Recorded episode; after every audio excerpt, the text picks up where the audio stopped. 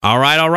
About that time again. Damn podcast time. Brandon Sprague, 1080 the fan, Angie Machado, BeaverBlitz.com. We're back again, once again this week, as Oregon State takes on San Jose State. How's your week gone, Angie? It's good. I mean, gosh, you sound like you've had coffee today, Brandon. You've got some energy. Well, look, sometimes you have those days where you start unreasonably early and you kind of go really, really long. I'm kind of having one of those days as we shoot this on a Thursday at like 3:30. I got up at 4:15 today, and I got my daughter ready for her day, and then I go do a radio show from noon to 3 on 1080, and then now I'm doing this. So it's been a long day for me, but I enjoy these days. I enjoy these work days, so I'm kind of fired up. I know, and it's football season. We've been waiting for this, so it's always fun. Even after a loss, it's fun to talk Beaver football. Absolutely, and we're going to talk a lot of Beaver football, obviously, it being the damn podcast. I did want to say a couple quick notes. Thank you to a couple people who have chimed in on BeaverBlitz.com, potentially helping us out in what we're doing on our podcast. We may be able to shout you out on the next podcast and everything that's going on behind the scenes, but I just want to take time and say we appreciate it very much. I know, Angie, you probably appreciate it a little more than me. It's BeaverBlitz.com. They're a part of that community, and they're stepping up for us. Yeah. We're trying to get this podcast on SoundCloud and on iTunes just so everybody can find us real easily, and we're growing a lot. I mean, Brandon talks about each week we're growing with listeners, so we're trying to get this happening. And Brandon and I are doing this just because we love Beaver football. We are not making money doing this. It's a fun thing. So any sponsorships we can get to help offset costs and help us out a little bit is much appreciated. So hopefully next week we will have, it's already on SoundCloud. Brandon, you got it on SoundCloud.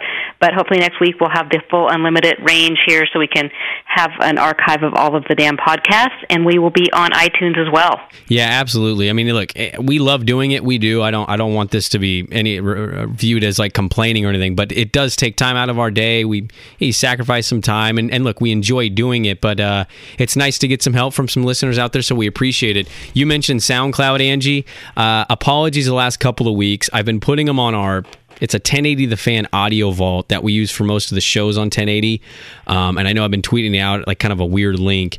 Apologies. We had to get rid of our SoundCloud show-wise here at the fan. So instead of putting them on there, I created a new SoundCloud page that you guys can go and follow. I've tried to message as many people from the previous page as I can. It's soundcloud.com/damn-podcast. Go on there, follow us, we'll follow you back. Any questions you have, just shoot us a message. I'll try to answer them. Angie will try to answer them. That's going to be our new SoundCloud home. Hopefully it's unlimited very soon. And iTunes, I know iTunes has been the biggest concern for people of everything we've talked about and done thus far. Angie and I really apologize for not having that on iTunes yet. I know some other media members do. We are trying profusely to get this on iTunes. I know that's really important for people, so just bear with us for maybe a week or two, and it will be on iTunes. Yes. That's our goal. We have day jobs, too, so. Yeah. And I admittedly am not a podcast pro yet. I'm getting there. We're learning. We are. Kind of like that Beaver offense. Yeah. That's a good natural transition in a podcast there, Angie. Oregon State's loss. Now, let's not brag about who was right, who was wrong. Let's really not do that. Yes, my spicy wasabi pick is not so good. I will eat the crow there and... moving on. No, yeah. I mean, look, you admittedly said you thought Michigan was going to win, but why not pick Oregon State? I just thought Gary had something up his sleeve. I thought we'd see something, and I mean, not to say that they didn't try, but just Michigan was very, very good. Their defense was very, very good. Well, and to be fair, you were right on the first drive. I couldn't believe it. When Oregon State came out in that drive, I was really blown away. I know that a lot of those plays are scripted and you can catch some defenses off guard, but Michigan's defense is a top 10 defense in the country. You're talking about one of the best on that side of the ball. It's in Michigan, Ann Arbor. You're talking about true freshman quarterback. I was really surprised that they came out even with scripted plays and did what they did. Oh, and then they get the fumble. It started off gangbusters for the Beavers, but kind of went downhill quickly. Yeah, it absolutely did. I mean, look, 35-7, the score says everything you need to know about it. But what did you think of the offense after they score? And obviously the blown opportunity, Victor Bolden fumbles after they caused a fumble on Michigan, an opportunity to go up 14-0 potentially. What did you make, though, of the offense after the first score? You know, they didn't really start going downhill until, you know, into the second quarter, I didn't think. I mean, they tried, they sputtered, and the second half was some of the worst football offensively I've seen, probably. Maybe ever. I don't want to say ever, but it was not, you know, I think they had 5 possessions. The last 4 were 3 and out. Mm-hmm. And they started the third quarter, I think, with, 5 snaps, I think, in that drive. Mm-hmm. So just so unproductive. They tried everything. It wasn't for lack of trying. They couldn't move the ball at all. And this is what's going to happen now for teams going forward. We're going to see defenses looking to stop the run and make Seth Collins throw the ball. And so it's going to be up for the offensive line and the running game and the passing game to really step up. But that first quarter I thought was pretty good. But what concerns me, if I'm coaches right now, is that Oregon State really has played two halves of football. They played the second half at Weber State and the first half at Michigan. Mm-hmm. They need to find a way to play 4 full quarters of football. Well, and you look at what Oregon State's done offensively. You talk about maybe ever. The only other game that comes to the top of my mind, and I'm sure listeners out there will think, oh, this game and that game, but right now when I'm thinking about it, it reminded me of last year's USC game. Yes, where it did. And look, that's last year's USC game to me was inexcusable, even if USC is USC. To have the experience at quarterback and have what they had, I just thought that was such a pathetic effort. This is a little different. I mean, it's a little different in the sense of you're dealing with a freshman quarterback. The one problem I had offensively, and I still have a problem with it offensively, I don't really understand, and maybe you can explain this one to me, Angie. What is the need, or why are they so desperate to get the ball or force the ball to Victor Bolden? I don't know. That's, you know, I've been, you know, talking, having this conversation on Beaver Blitz. I love Victor, great kid, but he has really struggled this year. Mm-hmm. And, you know, they were trying all kinds of things. What I would like to see is more tight end play. Oregon State has these great tight ends. You have Caleb Smith, you have Kellen Clute, Noah Togiai, Brent Vanderveen has looked good in points of practice. But they've been pretty much non-existent. And then Paul Lucas, your speedster, we really haven't seen him either. Yeah, has he played more in the play? I think he played that first game, and that's all I've seen. Yeah, see, I couldn't even recall him playing in the first game just because I didn't really see them do anything. I was talking with a buddy, and I remember he made a really good point after the first game, and he said, you know, the worst thing that happened was Victor Bolden stepped on this campus, and instantly, naturally from fans, instantly, oh, that's the next Brandon Cooks. Yeah. And look, this happens all the time, especially at colleges where you can identify one player and a guy comes in with a similar build and skill set, and they go, oh, that's the next this guy. And it happened to Cooks. It happened with Wheaton, James Rogers. Hey, can he be the next Strotter? Can Wheaton be the next Rogers? Oh, yeah, it's gone on, hasn't it? It's just a pass-down torch. The worst thing that happened to him was being compared to Brandon Cooks. And the facts are this. He's what, 3 years in? Is he a 3-year guy? He is.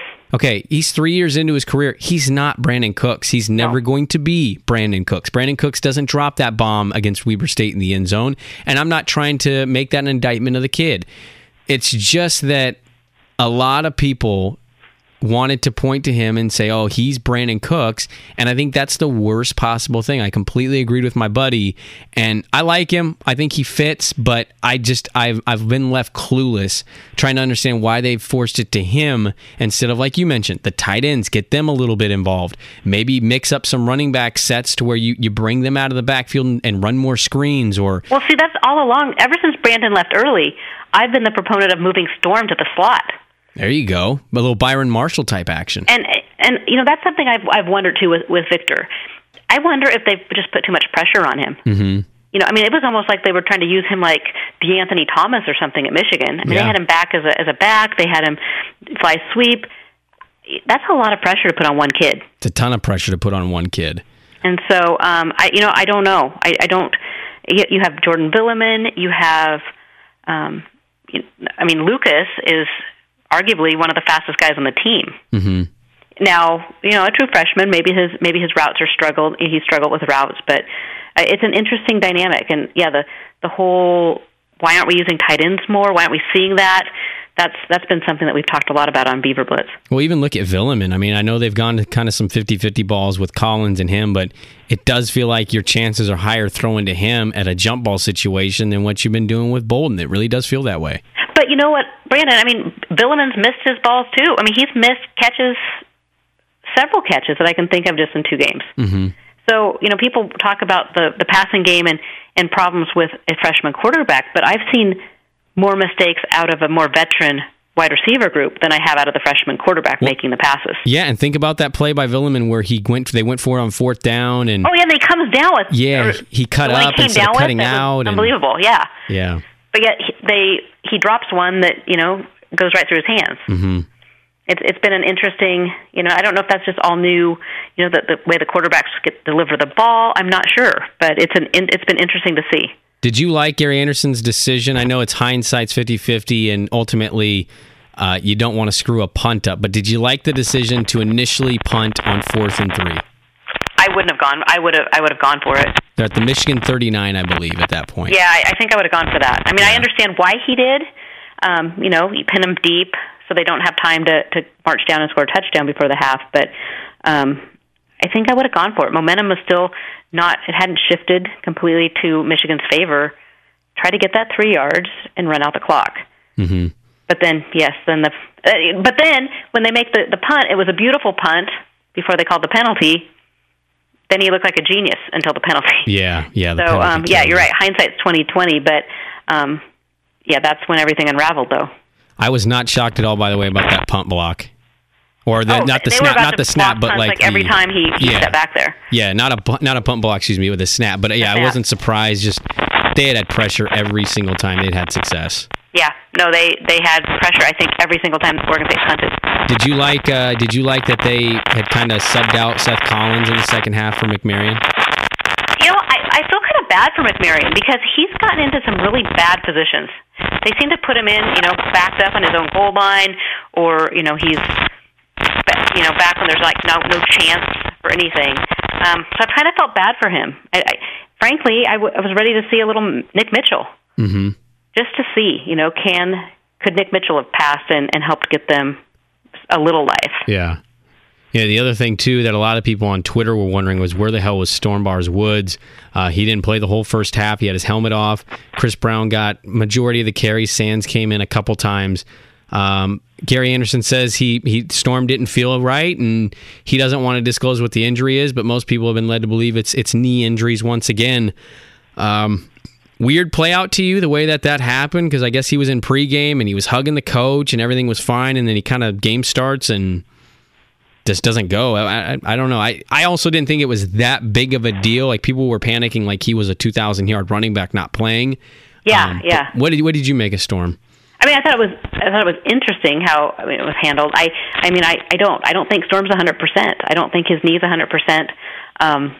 And kudos to him though for, you know, knowing that's a big game and taking himself out until he can, you know, feel, you know, whether he rehabbed, got a shot. I'm not sure what happened. But was able to feel like he could come in. But I know, I mean, it was a huge discussion on Blitz, too, about, you know, because Coach Anderson didn't want to talk about it. And so some media, I think, got a little pushed out of joint about how he handled that. But he's made it very clear he's not going to talk about injuries. It's been an interesting, you have that, and then Bright Aguebu didn't make the trip either, which now he says it was a disciplinary action. But, yeah. You know, Coach Anderson said he wouldn't talk about either, which that leads to rampant speculation. You know, he could have saved it, and it probably didn't save him any heartache, but, you know, it sure had sent Beaver fans into a tizzy wondering what was up. I mean, there were rumors that, you know, missed curfews or, I mean, all, you run the gamut of what excuse, you know, what rumors could have been flying out there. And I think it could have been easily addressed of, you know, Storm's knee was, or, you know, Storm's bat is still not 100% injury-wise, or, you know, we have some team rule violations. I mean, just maybe a little more forthcoming to squelch the whole rumor mill. I think it's pretty funny that media members got mad about Oregon State and Gary Anderson. I get frustration, I do, but I also think it's kind of funny. Some fans might have got a little upset about Anderson not wanting to disclose. But after all these years of complaining about Oregon and, oh, Oregon doesn't do it and Oregon State does, it's, you know, that was kind of like a benefit to Oregon State of they get the benefit of the doubt and they kind of get defended against for media. Now that everything's kind of changed, Riley's out of there, everything's different, just the way that they run it. I love that they instantly just turn and were like, oh, screw that guy, man. He needs to know. And yeah, I read it around, and it was kind of some of the articles I read were a little heated there, but yeah, I just come on. Like I read one article that was like, hey, here's my advice for you in the new city. It's like, dude, he's paid millions of dollars to coach. What have you ever offered any coach? Yeah. I mean, it's and the media needs to remember too that this is legality issues. This, you know, they can't be going out talking about kids' medical. Just like, you know, I can't go out and say, you know, Brandon Sprague blew out his ACL. He's done for, you know. You could if you wanted to. I wouldn't. I could. Care. It's not true, but you know what I mean. I mean, we can't just. In this day and age, I have to sign something when I go to the doctor that says my husband can get information on my health care. So it's just the way of the world, and everybody needs to get used to it. If Storm Barr's Woods wants the media and the public to know what's wrong with him, he will tell us. Overall, that's my take on it. Yeah. Overall, how did you feel about the trip and just kind of the experience of playing in the Big House, even though they ended up getting destroyed? How did you feel about the effort and just the game in general? Oh, obviously they worked hard. The team did not quit. They were still out there fighting. But I felt bad for the defense. They had to be exhausted. I think it was 13 minutes, 13:30 was roughly the time of possession in the second half for Oregon State offense. So the defense was exhausted. But great experience for the team. And this is a group that, you know, even with Coach Harbaugh is one of the best coaches in college football. He's coming into a team that had, you know, a veteran group at defense, a new system at offense, but he wasn't changing things up that much. It's, you know, it is what it is, but now this team knows. I think Coach Anderson says it, he calls it big boy football.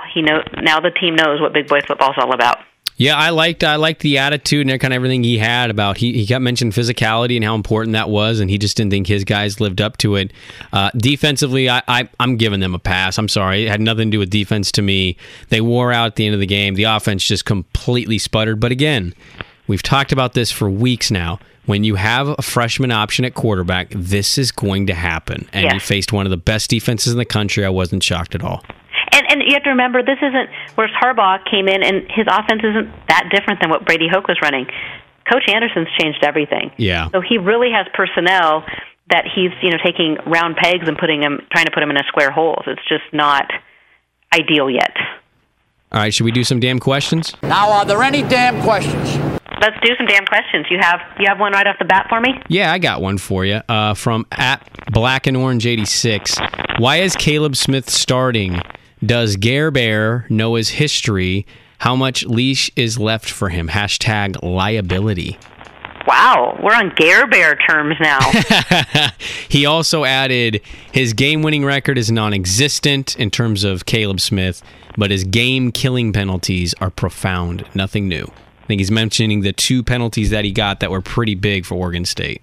Yeah, I know that that's, you know, been this whole administrative penalties, and you know, Coach Anderson's talked at length about that. So, you know, what we're not going to find out about is what's going on in-house with, you know, how they're either disciplining or coaching Caleb and others who have been getting penalties. So, but I know it's a big sticking point. I know during the fall camp that was a big sticking point, and it's something that I don't think Gare Bear will let happen too long. No, I agree with that. The one thing about Caleb Smith, and I said this on my radio show this week, there's a handful of guys that I can recall that when I go to a camp, and this is obviously the Riley era, because it's from year one for Gary Anderson, but there was a handful of guys that I can recall in the fall camp when I get there that pretty much the entire coaching staff gushes over about potential and what he can do and how he's physically built.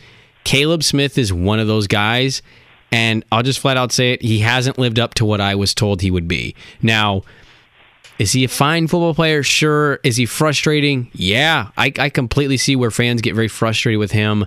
I still think you start him. He's senior. He kind of has the experience there. But you can rotate guys in. I mean, you're talking about a position where starting's really not a big difference between him and the guy who comes in second and might catch five balls per game. Like, for me, you still start Caleb Smith. And I understand why people are frustrated. I do. There's dumb mistakes and penalties, and you're kind of like, what are you doing? You should know at this point in your career to not do that. But ultimately, him starting, that's not the difference. To me, it's going to be, how does Dave Baldwin use the tight ends, like you mentioned, and who gets a majority of those reps? Yeah, exactly. And that's where I think, I mean, they had several freshmen that they liked, and Noah Togiai is one player that they've kind of highlighted is not redshirting. You have Kellen Clute, another, you know, very, very veteran tight end. So I think it's important to start using those guys. I got another one from @PD86P. Okay. Says, speaking of what you just said, what are the chances of Noah Togiai getting some playing time in this upcoming game versus San Jose State? I think we see it. I will not be shocked, PD, if we see Noah this week. Yeah, I think this is the week that if for guys who haven't gotten touches, gotten time, really, this is the week to bust it out. It should be the week you bust it out. I think we maybe even see a Jay Irvine or a Jalen Moore on the defense. I think we see some freshmen. There's been some injuries. There's some guys that are slow to return, and I think they're going to bust some things out because this staff wants to mix some things up. All right. Do you got any? I've got one from KKaiser73 @BeaverBlitz. Do you think the Beavers will make any adjustments in either defensive alignment or personnel to better handle the power run game? Probably not an issue with San Jose State. However, I would think if a team had a power run game and they saw the second half of Michigan, they would run it. Who's coming in 2 weeks? Yeah, exactly. I was just going to say Stanford's coming in 2 weeks. Stanford's coming in 2 weeks. Stanford is not the traditional Stanford, but they still have the same philosophies and thinking. And you're also talking about a Harbaugh kind of staff of some of those guys that are still at Stanford. So it's coming. Is there a change? No. I'll say there's going to be no change. I think Kalani Sitake really liked what he saw. Again, you break down. They did run some 4-3, though. They did mix up that. Yeah, they did do that, which I'm not surprised about. I mean, I'm talking to Kalani, I mean, he told us that... Yeah, he's going to mix it. Yeah, he's not going to be defined by one scheme, like, oh, that's the 3-4 base. No, he mixes things up. What was the defense that you guys had mentioned? The 5-3-3. I mean, you don't know what he's going to do. He really might change it up. I think he'll stick to that kind of idea and that way of thinking, but ultimately I don't think you'll see a big change. You might see a change in who starts and who kind of comes in second, but ultimately I just think I don't know how you don't like what the defense has done. I know 35 points looks terrible, but when your offense literally doesn't help you, every defense in this country, I don't care who it is, the top team to the dead last team, every defense will break if they get zero help from the offense. Exactly. I mean, they barely had time to go get a sip of water, let alone come up with ways of stopping, you know, new schemes. I do, I mentioned Jalen Moore and Jay Irvine. Also watch for Alu Aiden, D tackle out of American Samoa. I think we see him this week as well, true freshman. I really liked what I saw from Caleb Salo and, I always say the kid's name, Manyao. Manyao, there you go. Manyao. Good job. I think that kid, Manyao, if he stays on his feet and he's okay, he is a hitter. Yeah, he has got my MVP vote for the first two games. He's a beast out there. He runs mad. He hits hard. I mean, he had an interception, a forced fumble, a fumble recovery. Yeah. He's had monster games the past two weeks. Okay, so here I'm going to, with Ricky Ortiz moving to linebacker, are there other potential player moves that you're aware of? How about Ryan Nall to linebacker or a hybrid D-end linebacker as well? We need to find a place for Nall if he's not going to be used on the offense regularly. That was from GoBeavs77. GoBeavs77. Good question. I think that's a really good question. Ortiz, I thought that was a good move. I like Nall to go to H-back. I do too. That's where I see him. Yeah, I mean, it's just weird how that whole thing's kind of gone. And look, coaches from week to week are always going to change their minds based on what they see. But they were so set on saying he was just a tailback and his weight wasn't an issue.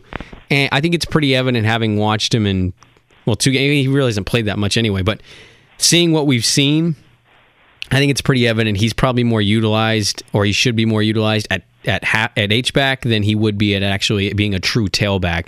I don't want to see him on defense. If they do that, then fine. I'm all for it. He's a great athlete. But I want to see him get his shot at H-back. Yeah, that's where I see him, too.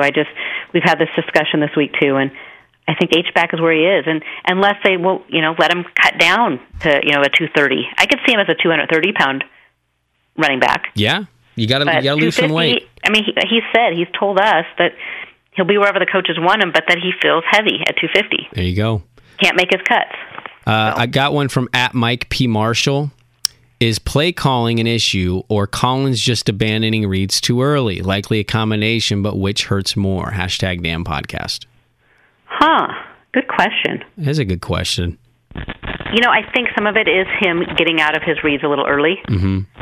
But I haven't put this on that the offensive woes. I wasn't putting on play calling necessarily or Seth Collins. It was just the physicality of Michigan.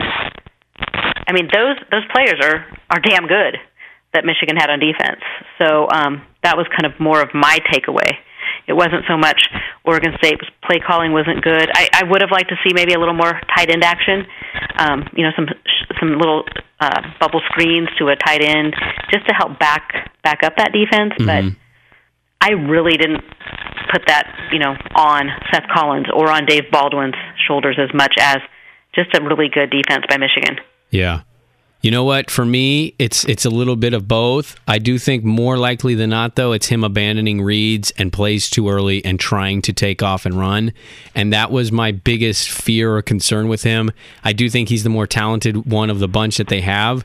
And I like what I've seen, but he needs to stop trying to flip over people and jump over people. It's terrifying at this point.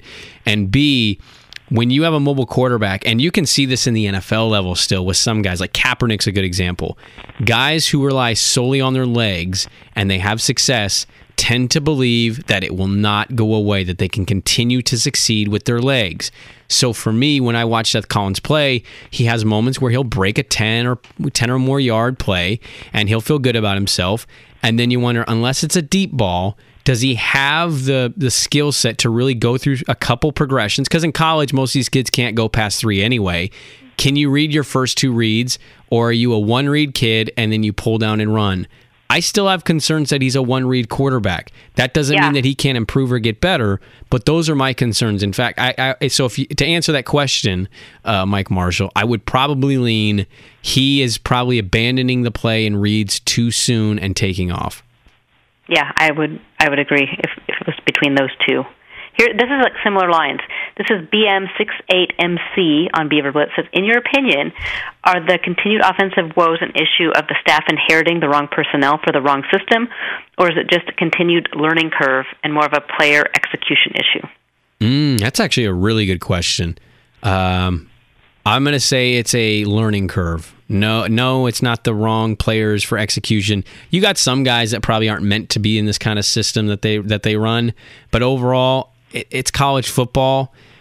You can learn this stuff. They just need a couple games. I really just think they're not going to come out and drop 50 points a game after X amount of weeks, but you can improve for sure. It's just a different style of playing. There were times where I was extremely disappointed with the way Isaac played in the Michigan game. But again, there's a rust factor with him and trying to get back into game shape and mode. They talked about the offensive line blocking. The scheme blocking is completely different than pro style. Oh, yeah, it absolutely is. And I think you can adapt. You can learn from that and you can get better. So I'm not going to say... Yeah, that goes the learning curve. For sure. Yeah, I'd say more learning curve than it is, wrong talent or whatever. Yeah, I agree. It just takes a little longer. A lot of these kids haven't played, or they played maybe in high school, but they haven't played a spread now under Coach Riley. So it's a whole new philosophy.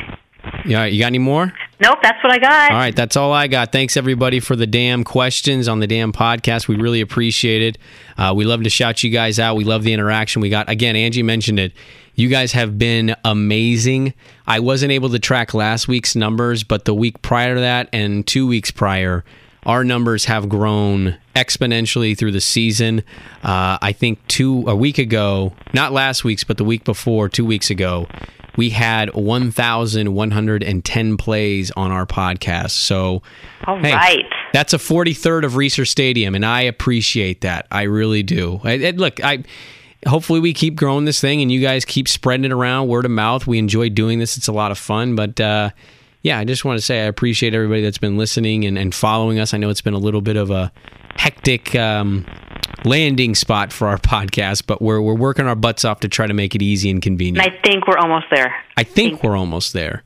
Final thoughts. I mean, this week's game, maybe you have an opinion and you want to get some stuff. I'm trying to think about this week's game, though. Like, what do you want to see, I guess, for this week? I just finished writing my 5 keys to victory that I want to see. I want to see some offensive consistency is one of my big ones. I want to see being able to pass the ball some.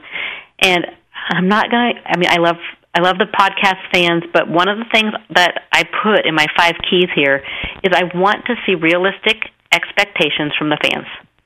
I don't want to see the boo-birds come out at the first sign of any adversity. Mm-hmm. This is it's a process, and it's gonna be pretty sometimes, and it's gonna be ugly sometimes. But yeah. I really want to see some consistency in offense. I have really not big concerns with defense. I think what Kalani Sitake's been doing has been good. I love the aggression I see and them swarming to the ball. But offensively, like we've talked about, I want to see some consistency, some drives that are able to be sustained. Okay, I like that. I like everything you just named there. I think those are really good points, especially philosophy and kind of execution-wise. I also like the Bluebirds part. I'm going to give an opinion on this game, and it's going to be a real, we call it on the show a bummer Brandon take, because some people don't like to hear like sad truths or just opinions that kind of differ from happiness. I am genuinely concerned that they could lose this game. It definitely could happen. I mean, on a scale of 1 to 10, I'd put it like an 8 of how realistic I think it is they lose this game. San Jose State, they play 2 quarterbacks, but they're athletic, they play a similar type style, and they just hung with Air Force. Say what you will about Air Force, but if Air Force and Oregon State played, would you pick Oregon State every time? No, I'd pick Air Force. So exactly, and San Jose State just hung with them until the 4th quarter. I am legitimately concerned that San Jose State can win this game and will win this game. But I also want to be proven wrong. I think if you talk about keys, that's something for me. I want to see, and this just kind of leaps to what you were saying too, I want to see some offensive consistency. I want to see you go out there, execute. Yes, you're not going to get a first down every drive, and you're going to stall a little bit. But don't do a one-drive wonder and then go 2 quarters without doing anything. I want to see consistency. We cannot see 3 and outs. No, you can't. If you get 1 or 2 here and there, I understand. You're not going to score every time. But in a game where that opponent legitimately is going to go into that stadium and think they're going to win, because they will. They're not a rollover FCS opponent or anything like that. They're coming in there, and they think they're going to win. Rise to the challenge, and I want to see how they play. But also, kind of what Angie said, I don't want to hear boos. Like, if you lose, it's going to suck. Oh, Oregon State lost to San Jose State. That looks terrible. This is the most inexperienced team in the conference. I hate like that I keep repeating that fact, but I had people texting into my show, Angie, saying, same old Oregon State team, they quit, they don't care, they hate the coach. I can't believe that people have these feelings and really think this about the program being the least experienced, but I want to see the fans be a little classy on this one, and I want to see the team show up. Yeah, and this could be a big confidence booster for them. Now, after having their lunch handed to them at Michigan, come back home, have some happy fans around you that are there to support you, and build some confidence going into the conference. Yep. I have to disagree with some of the fans that were texting you, because I didn't see give up in this team, especially on defense. I thought the defense really, really hung tight, but I actually thought they fought pretty hard right till the end. Yeah, just, I didn't nothing was working. I mean, it was one of those games that nothing went right. Mm-hmm. Yeah, I didn't see any give up either. And look, that was one guy that referenced that. I had a lot of people texting in, oh, so disappointed, so pathetic. And it's like, what were expectations? I just some people out there are going to have unreasonable expectations, and that's a them problem, because I think it's pretty evident this team is going to be about, and maybe you still disagree. I think you had them at like 5 or 6 wins yourself. Maybe you still think that's possible. I just think having watched them for 2 games now, we'll kind of get a good gauge of where they're going to be wins-loss-wise, I think, after this weekend. If they blow out San Jose State, maybe they can blow out Colorado, or maybe they can beat Colorado and contend with Washington. I mean, you never know sometimes with home games, so we'll find out where they're at after this weekend. So what are you going with then? Prediction, Brandon? You going with the upset by the Spartans? I think I'm leaning upset, but I'll go a little Beaver homer here. I'll say Oregon State by a field goal, but I think like I'm thinking like a 18-15. 18 to. I see Garrett Owens having a big game, but it'll be a close one. Fireworks for the little kicker. I can't wait. Fireworks for the kicker. Yeah, and what's interesting since I do cover recruiting, Beaver fans might remember the name Cleveland Wallace. He's the same age as he came out in 2012 with Malik Gilmore. He was at the opening up in Beaverton at Nike campus. Beaver commit all the way up until the very end, and then went Washington on signing day. He actually transferred now to San Jose State, so he'll be playing against his former verbally committed team. Oh, there you go. Time to bust it out on him. That's right. He's a cornerback. So look for Cleveland Wallace. Cleveland Wallace. And Seth Collins was committed to San Jose State. Yeah, that was his. He had a verbal, he hadn't written agreement. He was originally going to go there, and Gary Anderson and staff, when they got hired, they liked what they saw. They snatched the kid up. So, a couple little interesting storylines there. All right, so you have them winning by 3. I think I'm going to have them winning by a game-winning field goal as well, by 2 or 3. But again, don't be upset. Be a little upset because you don't like seeing your team lose, but don't be surprised, I guess I should say, if San Jose State makes a game out of this and maybe even wins it. Yeah, I'm right there with you. It's not easy, but it's a reality of what you're going through right now. All right. You can follow us on Twitter at Brandon Sprague, at Angie Machado1. Thank you guys, everybody, for listening. Anything you want to pub, Angie? You guys can find her 5 keys to the game, BeaverBlitz.com. Anything you want to pub? Just follow us on Twitter, too, at Angie Machado1 and at Brandon Sprague. Boom. There we go. All right. This was this week's edition of the damn podcast. We'll be back next week as the Beavs gear up for Stanford. Thanks for tuning in. Have a great day.